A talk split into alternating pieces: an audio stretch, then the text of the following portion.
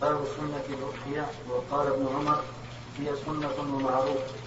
حدثنا محمد بن بشار. الأضاحي جمع أضحية وهو ما يذبح في أيام عيد النحر يا عبد الله السوسي. ها؟ السيسي. هنا. ما يذبح في أيام عيد النحر تقربا إلى الله عز وجل. سواء كان في مكة أو في غيرها من البلدان. وقال بعض العلماء ما يذبح بمكة هدي وما يذبح بغيرها أضحية. ولكن أكثر العلماء على أنه لا فرق وأن الأضاحي مشروعة في مكة وفي غيرها.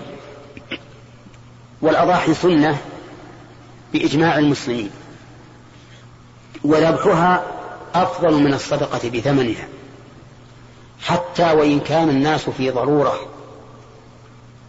يعني وفي ضيق. فإن ذبحها أفضل من الصدقة بثمنها. وأخطأ من قال إذا كان الناس في ضرورة فالأولى أن لا تذبح الذبائح.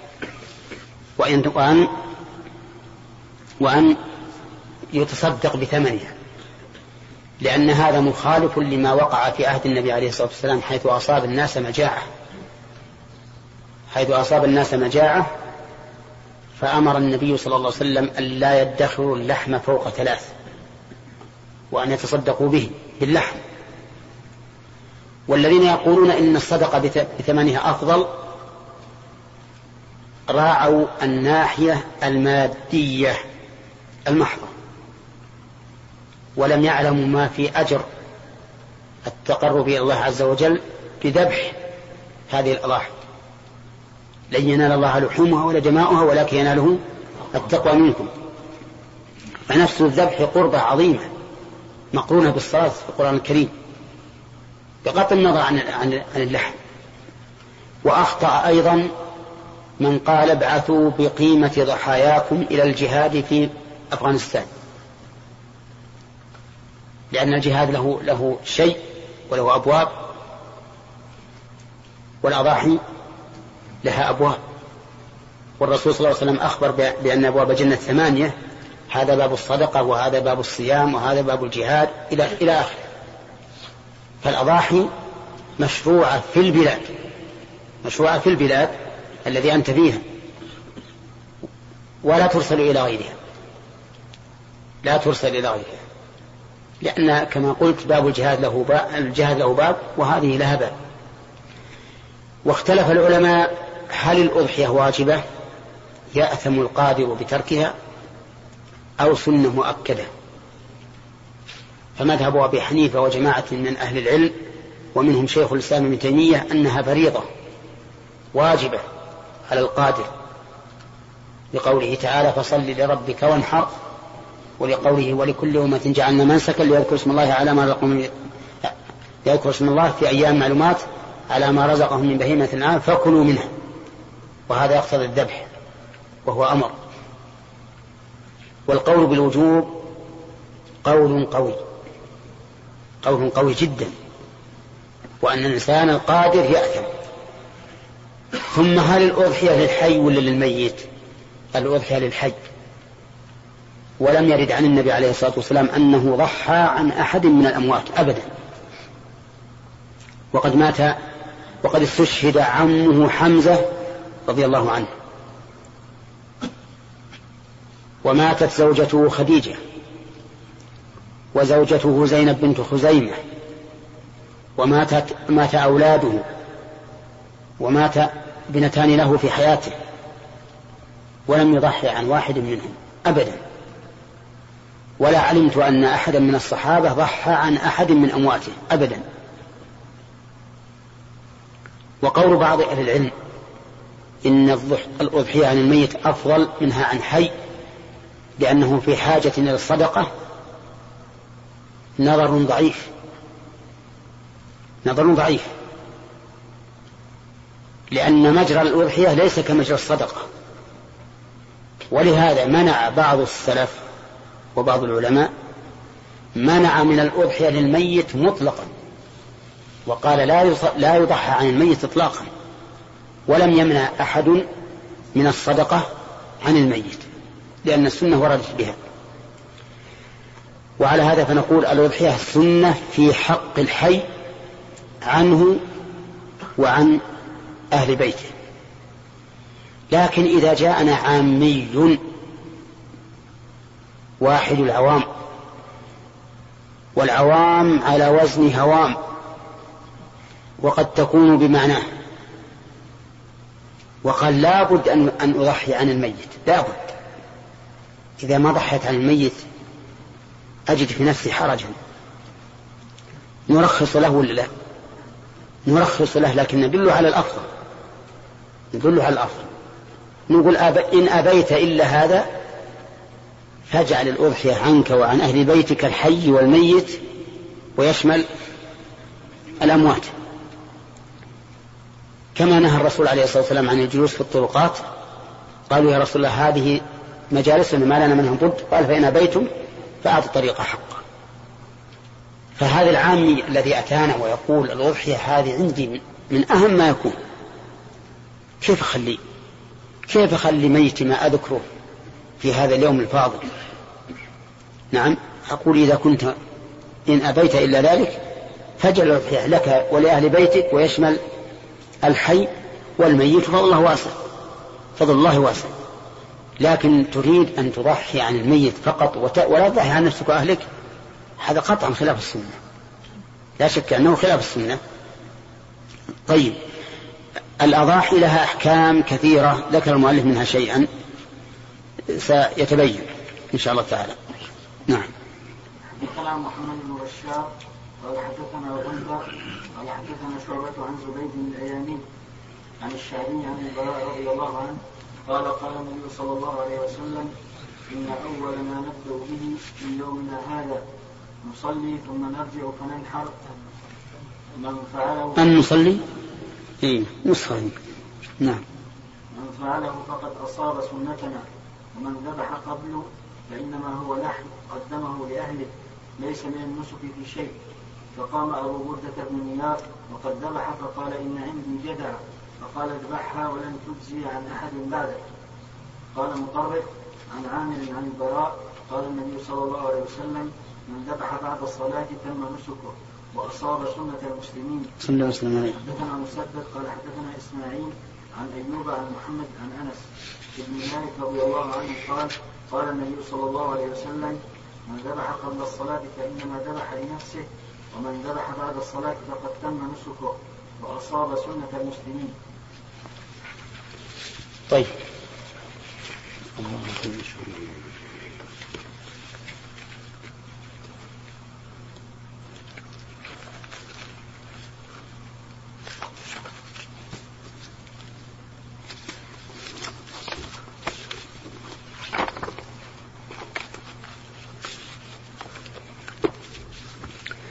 هذا الحديث الأول فيه عدة فوائد. أو الفائدة الأولى البداء بالصلاة في يوم النحر قبل الأضحية.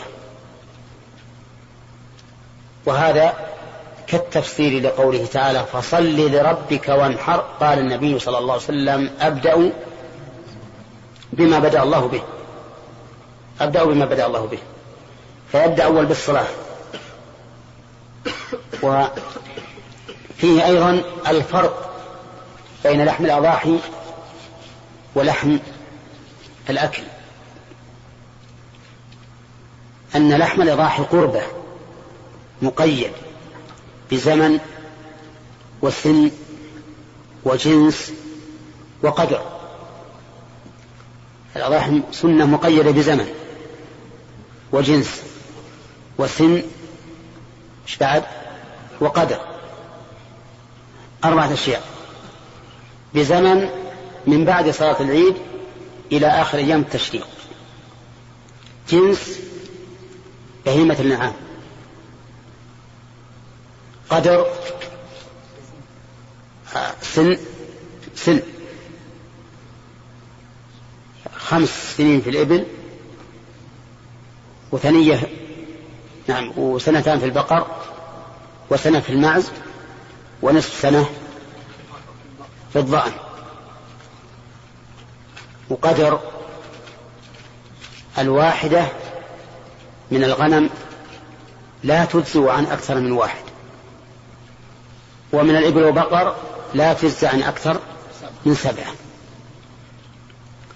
وش بقينا فيه؟ ها؟ هذه أربعة. اللحم هل هو مقيد بواحد من هذا؟ لا. لم يقيد بواحد من هذا. يجوز في كل وقت. كل وقت بغيت تذبح طيب مقيد بأنه ثني من من غير الظأن؟ لا. مقيد بجنس؟ ها؟ طيب إذا ما نهمنا الدجاج هي غير مقيد بجنس. غير مقيد بجنس. أليس كذلك؟ إذا كان هكذا علمنا بأن هناك فرقا بين ما يذبح تقربا إلى الله وما يذبح من أجل الانتفاع بلحمه عرفت؟ طيب.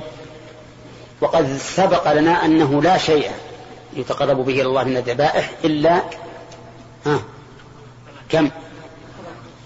الأضاحي والهدايا والعقائق.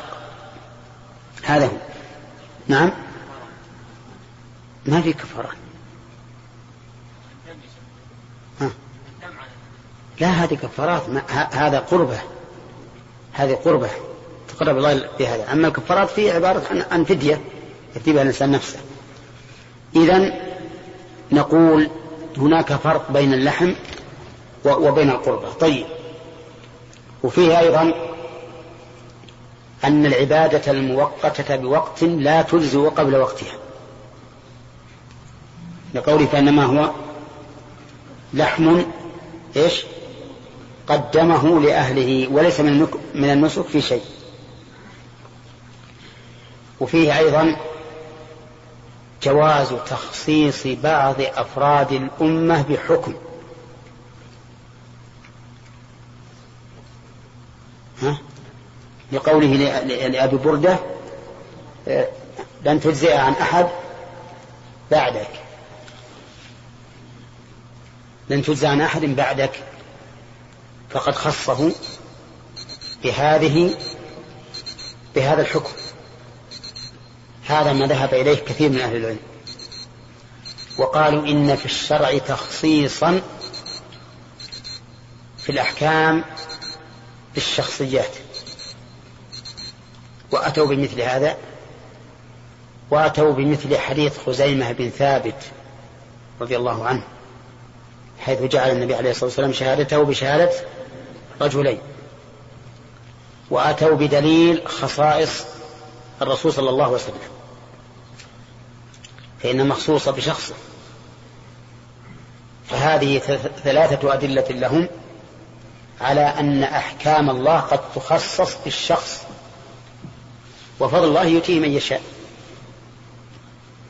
ولكن القول الراجح أن الأحكام الشرعية لا تخصص بشخص بشخص بعينه بل لا بد أن يكون هناك وصف اقتضى تخصيصه بالحكم. فإذا وجد هذا الوصف في غيره ثبت له ذلك الحكم. لماذا؟ لأن أحكام الله عز وجل مبنية على مناسبات معنوية. ما هي مناسبات شخصية على مناسبات معنوية. وقد تكون هذه المناسبات المعنوية أيضا قد يكون محل هذه المناسبات المعنوية محلا قابلا لا يشاركه فيها أحد. لقوله تعالى الله أعلم حيث يجعل رسالته. طيب نبدأ أولا بخصائص النبي عليه الصلاة والسلام. لو قال قائل إنها خصائص شخصية قلنا لا. خصائص خصائص مبنية على معنى لكن لا يوجد في الرسول عليه الصلاة والسلام. ما هو؟ الرسالة وختم النبوة به. هذه ما توجد. ولهذا أعطاه الله من الخصائص ما لم يعط غيره من الأنبياء وإن شركوا في الرسالة.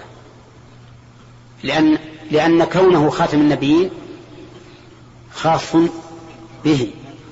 وكون أمته أكثر الأمم خاص به. وكون دينه إلى يوم القيامة خاص به. فلهذا أعطي خصائص ما هي للأنبياء قبله. طيب أبو, أبو بردة بن نيار. قال الرسول صلى الله عليه وسلم لن تجزي عن أحد بعدك.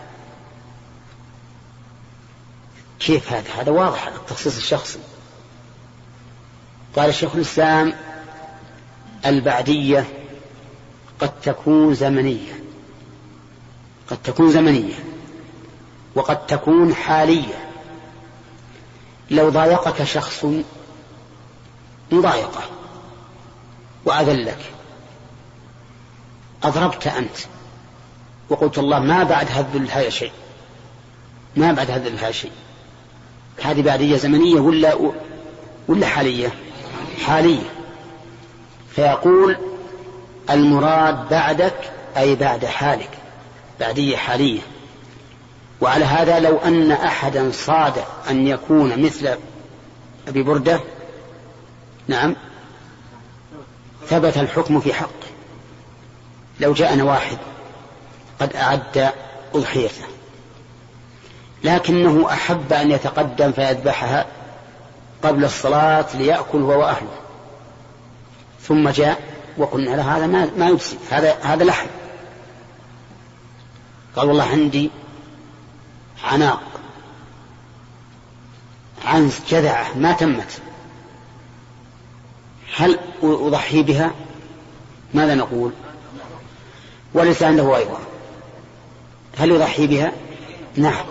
نقول يضحي بها. لأن الوصف الذي كان في أبي بردة قد اتصف به هذا الرجل. والله عز وجل لا يفرق بين أبي بردة وبين غيره في الأحكام. ولهذا فالقول الصحيح ما ذهب إلى الشيخ الإسلام ابن تيمية رحمه الله. المثال الثالث ما هو؟ خزيمة بن ثابت. خزيمة بن ثابت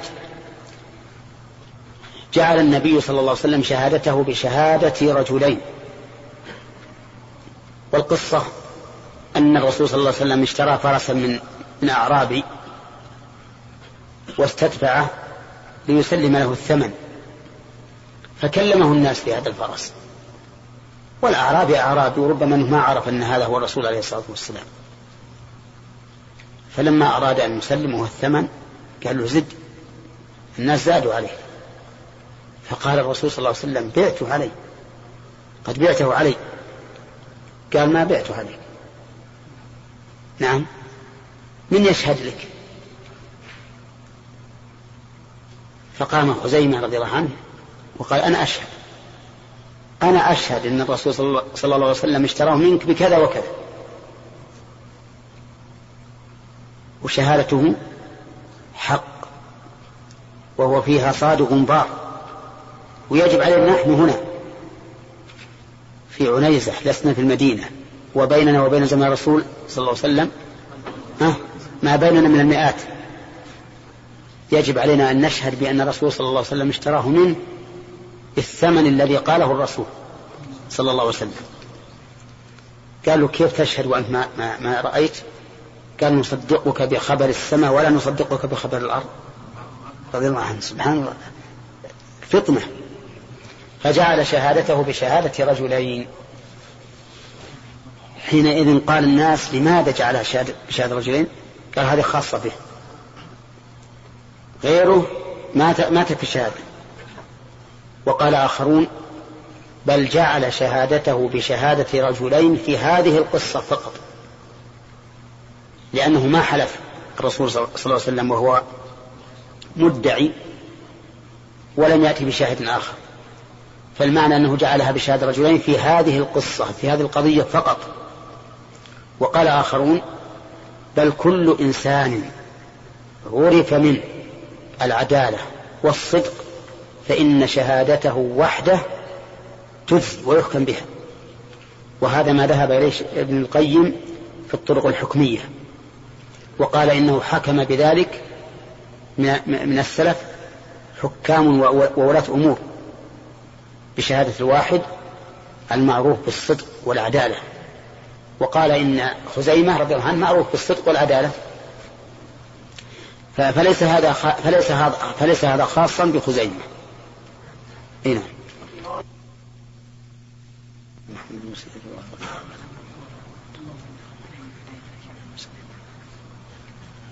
نجيب لك المروحة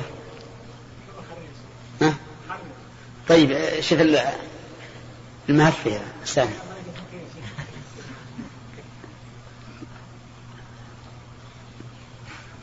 لا. لا ما في شيء. نعم. نعم فيها أيضا قصة سالم. أيضا بعض العلماء سالم مولى أبي حذيفة. ها؟ نعم. الراجح ما ذهب إليه ما ذهب إليه ابن القيم رحمه الله. فيه قصة سالم مولى أبي حذيفة أن هو أن أبا حذيفة تبنى هذا الرجل وصار بمنزلة الابن له يدخل بيته على أهله. ولما أبطل الله التبني جاءت امرأة أبي حذيفة إلى النبي عليه الصلاة والسلام فقال لها وشكت إليه أن هذا الرجل يدخل عليهم ولا يحتشمون منه. فقال أرضعيه تحرمي عليه. أرضعيه تحرمي عليه. وهو كبير. فالعلماء اختلفوا في تخريج هذا. فمنهم من قال إن رضاع الكبير محرم كرضاع الصغير. وهذا مذهب الظاهرية. وعلى هذا فلو أرضعت امرأة لها عشرون سنة شيخا له ثمانين سنة صار ولدا لها من الرضاع صار ولدا لها من الرضاع ولكن هذا القول ضعيف. والقول الثاني أنه منسوخ. القول الثاني أنه منسوخ. وهذا أيضا فيه نظر. لأن النسخ يحتاج إلى إلى دليل وإلى تعذر إمكان الجمع. نعم. طيب. والقول الثالث أنه خاص به. وهذا هو الصحيح. أنه خاص بسالم مولى أبي حذيفة. لكن هل هو خاص به لشخصه أو لوصفه؟ ينبني على هذا. والصحيح أنه لوصفه. وأنه إذا وجدت حال مشابهة لحال أبي حذيفة سالم مولى أبي حذيفة ثبت الحكم. ولكن لا يمكن أن يوجد حال تشبه هذه الحال. لأن التبني قد بطل. واتضح الأمر ولا يمكن أن يكون هناك اختلاط كاختلاط ابن التبني في البيت. وحينئذ يكون هذا المسلك واضحا وليس فيه إشكال.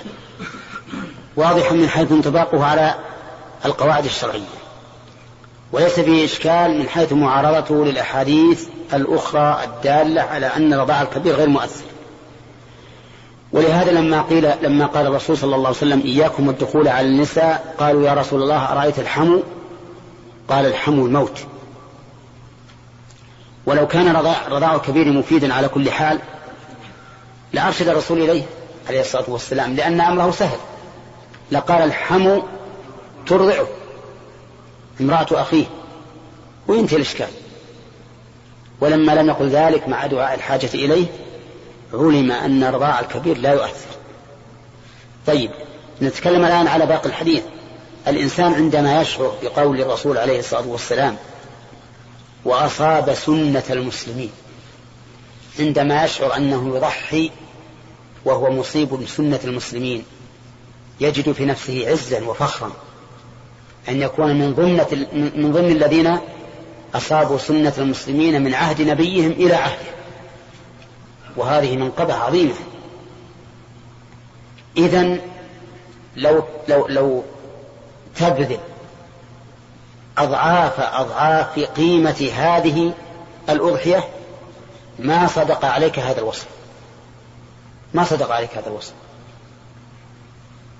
فتبين بهذا ما للأضحية من شأن عظيم عند الله عز وجل. طيب هل يؤخذ من قوله ذبح أنه ينبغي مباشرة الإنسان ذبح أضحيته؟ ها؟ قد يؤخذ وقد لا يؤخذ إنما لا شك أن مباشرة الإنسان لذبح أضحيته أفضل وأتبع للسنة. والنبي عليه الصلاة والسلام ضحى بنفسه ذبح أضحيته بنفسه. بل ذبح من هدي الثلاثا وستين ناقة. نعم. وأعطى عليا الباقي. نعم.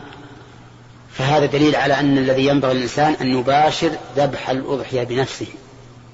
طيب إذا كان يعرف أن يذبح باليمنى واضح. إذا كان لا يعرف أن يذبح باليمنى يذبح باليسرى؟ ها؟ يذبح باليسرى. يذبح باليسرى. لكن على أي جنب يضجعها؟ على الجنب الأيمن. على الجنب الأيمن. لأنه يصعب عليه ويحرج الذبيحة إذا ذبح باليسرى وهي مضجعة على الجنب الأيسر. فيذبح وهي مضجعة على الجنب الأيمن وإن شاء أن يقلبها إلى الجنب الأيسر فلا بأس بعد الذبح لأن هذا أريح لها بلا شك إذا ذبح وهي مضجعة على الجنب الأيمن.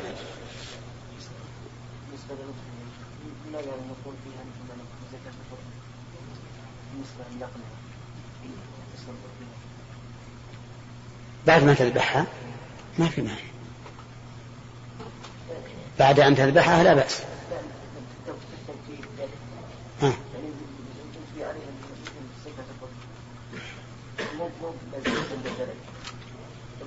حتى زكاة الفطر على المشهور من المذهب يجب أن تكون في بلده.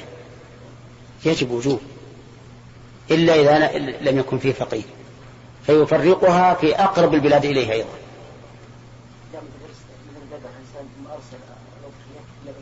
أي ما في بأس. لا حرج. لأن المقصود من الأضحية كما قلنا ما هو المقصود اللحم؟ المقصود أن تتقرب لله تعالى بالذبح. ولهذا الصحابة كما مر علينا حملوا من هديهم إلى المدينة. حملوا من هديهم إلى المدينة. مو بلازم أنك تفرق مكان الذبح. ثلاثة. طيب. باب قسمة الإمام الأضحية من الناس. حدثنا معاذ بن فضالة قال حدثنا هشام عن يحيى عن بعجة الجهني عن عقبة بن عامر الجهني قال قسم النبي صلى الله عليه وسلم بين أصحابه ضحايا فصارت لعقبة جذعة فقلت يا رسول الله صارت جذعة قال ضحي بها.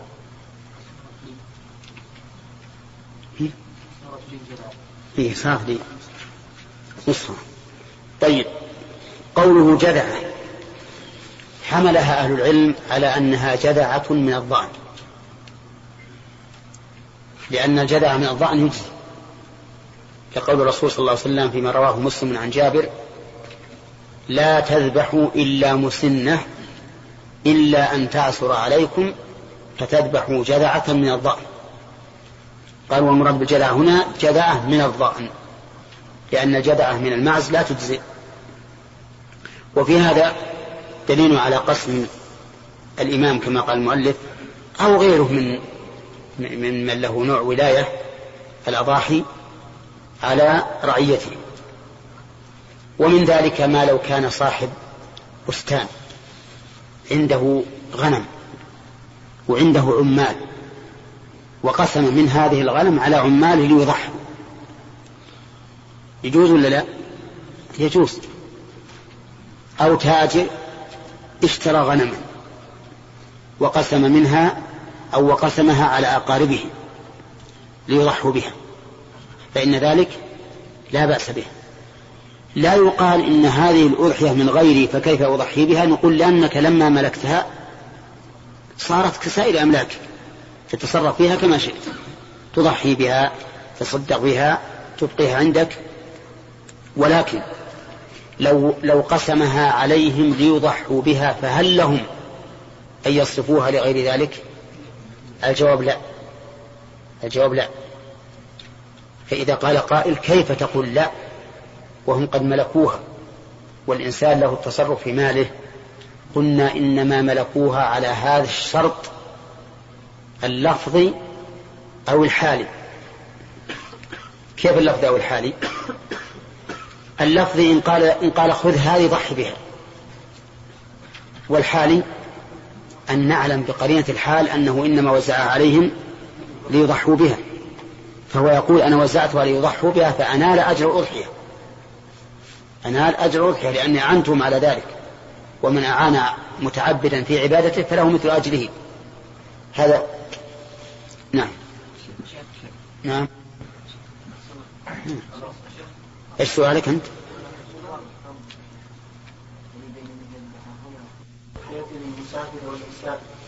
حدثنا مسدد قال حدثنا سفيان عن عبد الرحمن بن قاسم عن أبيه عن عائشة رضي الله عنها أن النبي صلى الله عليه وسلم دخل عليها وحاضت بسرف قبل أن تدخل مكة وهي تبكي فقال ما لك؟ أنفست قالت نعم.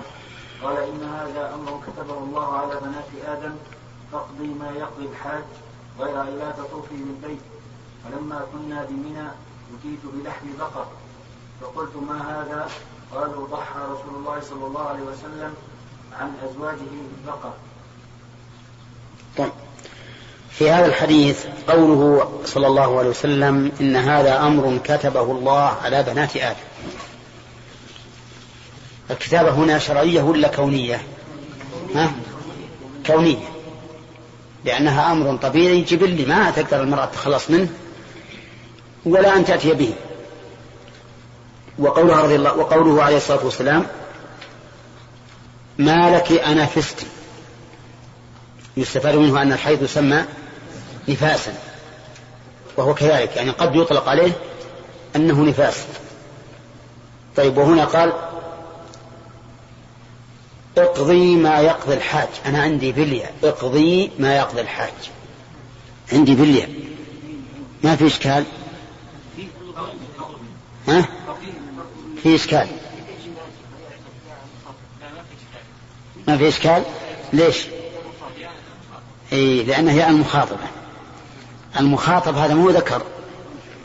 لو كان ذكرا لقال اقضي. كقوله تعالى فاقضي ما أنت قاض لكن هنا أنثى لابد من وجود الياء.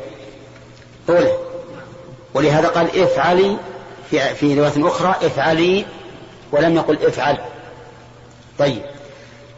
وفي قولها أتيت بلحم بقر فقلت ما هذا؟ قالوا ضحى رسول الله صلى الله عليه وسلم عن أزواجه بالبقر. استدل البخاري بهذا الحديث على أن الأضحية مشروعة للمسافر كما هي مشروعة للمقيم. لأن رسول الله صلى الله عليه وسلم في منى مسافر ونساؤه مسافرات. ولكن أبى البحر بن تيمية رحمه الله أن يكون المراد بالأضحية هنا الأضحية التي تكون في القرى. وقال المراد بالأضحية هنا الهدي. وأطلق عليها اسم الأضحية لأنها ذبح الضحى. ولا يمكن أن تكون الأضحية التي تذبح في القرى لأن الرسول صلى الله عليه وسلم ما ضحى عن نفسه حتى يضحي عن أزواجه. وهذا من باب التجوز في الإطلاق كما تجوزنا في إطلاق نفستي على على حفظ. وأصل النفاس والدم دم الولادة. وما قاله شيخ الإسلام رحمه الله أقرب إلى الصواب في أن ما ذبح في منى فهو هدي فهو هدي. لكن لو صادف الإنسان يوم العيد عيد الأضحى وهو في سفر فهل يشرع له أن يضحي؟ الجواب نعم يشرع أن يضحي ولو كان في سفر لعموم الأدلة الدالة على مشروعية الأضحية. فلو فرض أنك جاءك يوم عيد الأضحى وأنت في نزهة بعيد عن البلد يعني يعتبر المكان الذي أنت فيه مسافة قصر فهل تضحي إذا صدفك يوم العيد؟ الجواب نعم تضحي. فالمسافر والمقيم سواء في الأضحية لعموم الأدلة لا لخصوص هذا الدليل لأن هذا الدليل فيه احتمال كما سمعتم وإذا وجد الاحتمال بطل الاستدلال. لأن الاستدلال لا بد أن يكون الدليل معرفا للمدلول ومعينا له. فإن لم يكن معرفا له ومعين له بطل أن يكون دليلا له. هنا نعم. باب ما يشتهى من اللحم. يوم النحر ها؟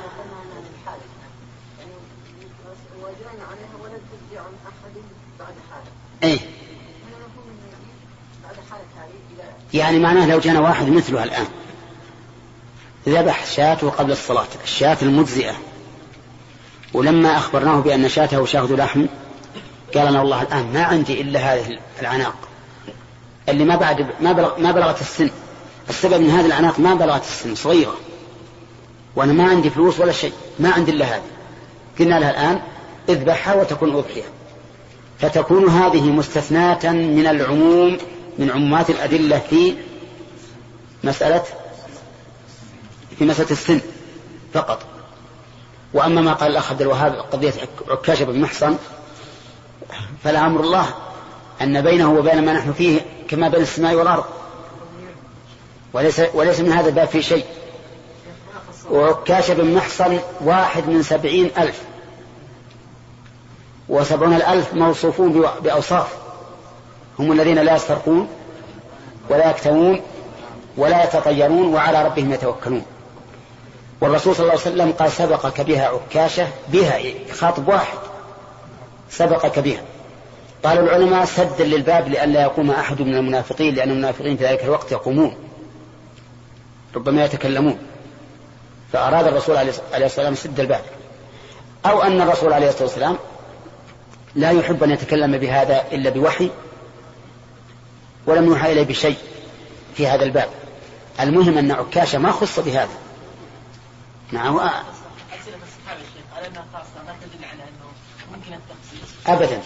في أكثر من يقول أنها خاصة أم عامة. نعم. دل أنه ممكن تخصيص بعض الأزمنة أو بعض نعم هذا مو خاص بالحكم. هذا مو خاص بالحكم لكن خاصة بشيء لا يوجد إلا إلا في في وقته. مثلا قضية أبي في مسألة التمتع. ألنا خاصة؟ قال لا, لا, لا بل للأبد. وفي لفظ لكم خاصة قال شيخ الإسلام يعني معناه وجوب الفسخ خاص بهم. ومن سواهم فإنه إلى يوم القيامة. أبد ما تجد هذه والحكمة في هذا واضحة. الحكمة في هذا واضحة إن الشرع معلق بمعاني بمعاني وأوصاف. لا بأشخاص. الله عز وجل ما له نظر بشخص دون شخص إلا من يعلم عز وجل أنه أهل لل- للأوصاف فيجعل هذه الأوصاف فيه ويثبت له الحكم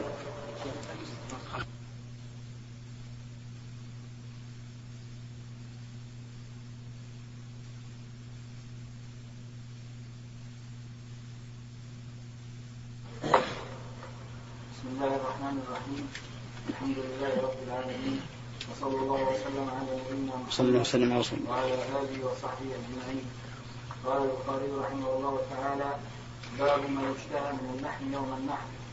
حدثنا صدقة قال أخبرنا ابن علي عن أيوب عن ابن سيرين عن أنس بن مالك قال قال النبي صلى الله عليه وسلم يوم النحر من كان ذبح قبل الصلاة فليعد. فقام رجل فقال يا رسول الله إن هذا يوم يشتهى فيه اللحم. وذكر جيرانه وعندي جذع خير من شاتي لحم فرخص له في ذلك. فلا أدري أبلغت الرخصة من سواه أم لا. ثم انكفأ النبي صلى الله عليه وسلم إلى كبشين فذبحهما وقام الناس إلى غنيمة. فتوزعوها أو قال فتجزعوها. بسم الله الرحمن الرحيم. قال المؤلف رحمه الله باب ما يشتهى من اللحم. ليس المراد بقوله باب ما يشتهى من اللحم أن من هنا للتبعيض ولكنها لبيان الجنس أي باب اللحم يشتهى يوم النحر. ولهذا قال الرسول صلى الله عليه وسلم أيام التشريق أيام أكل وشرب وذكر لله, لله عز وجل. ثم ذكر هذا الحديث وهو حديث من؟ أبي بردة ابن نيار السابق. وفيه أنه أمر من ذبح قبل الصلاة فليعد وسبق أنه قال فليعد مكانها أخرى. وذكرنا تعليقا على ذلك أن الإنسان إذا ذبح قبل وقت الذبح فإنه يجب أن يضمن ما ذبحه بمثله لا بما يجزئ في الأضحية. فإذا كانت طيبة ذبح طيبة إذا كانت وسط لزمه الوسط إذا كانت أدنى لم يلزمه إلا الأدنى. لكن إن ذبح الأعلى بدل الأدنى فلا بأس. وفي أيضا دليل على كرم النبي صلى الله صلى الله عليه وسلم حيث ضحى بكبشين. فقد ضحى بكبشين أقرنين عليه الصلاة والسلام. أحدهما لآل محمد والثاني لأمة محمد صلوات الله وسلامه عليه. نعم.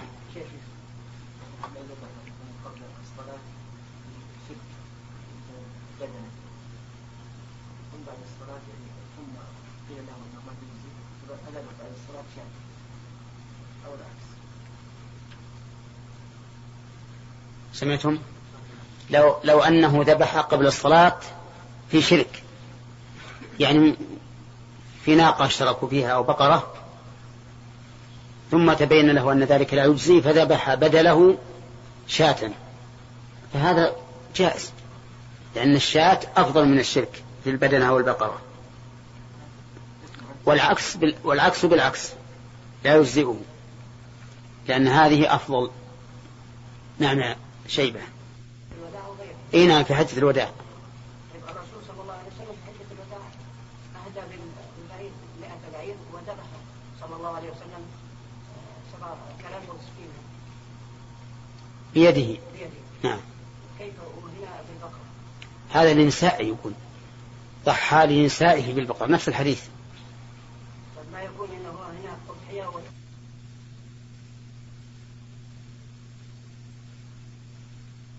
إيش؟ إيش؟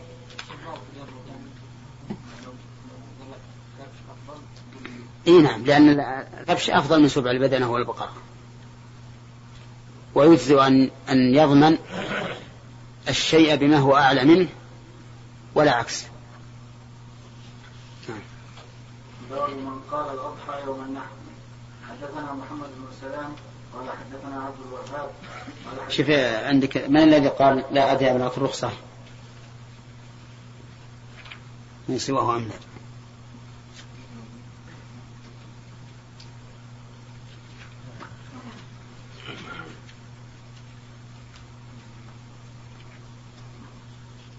قال ابن حجر رحمه الله قوله فلا أدري أبلغت الرخصة من سواه أم لا. قد وقع في حديث البراء اختصاصه بذلك كما سيأتي بعد أبواب ويأتي البحث فيه كأن أنسا لم يسمع ذلك. وقد روى ابن عون عن الشعبي حديث البراء وعن ابن سيرين حديث أنس فكان إذا حدث حديث البراء يقف عند قوله ولم تجزي عن أحد بعده. ويحدث بقول أنس لا أدري أبلغت الرخصة غيره أم لا.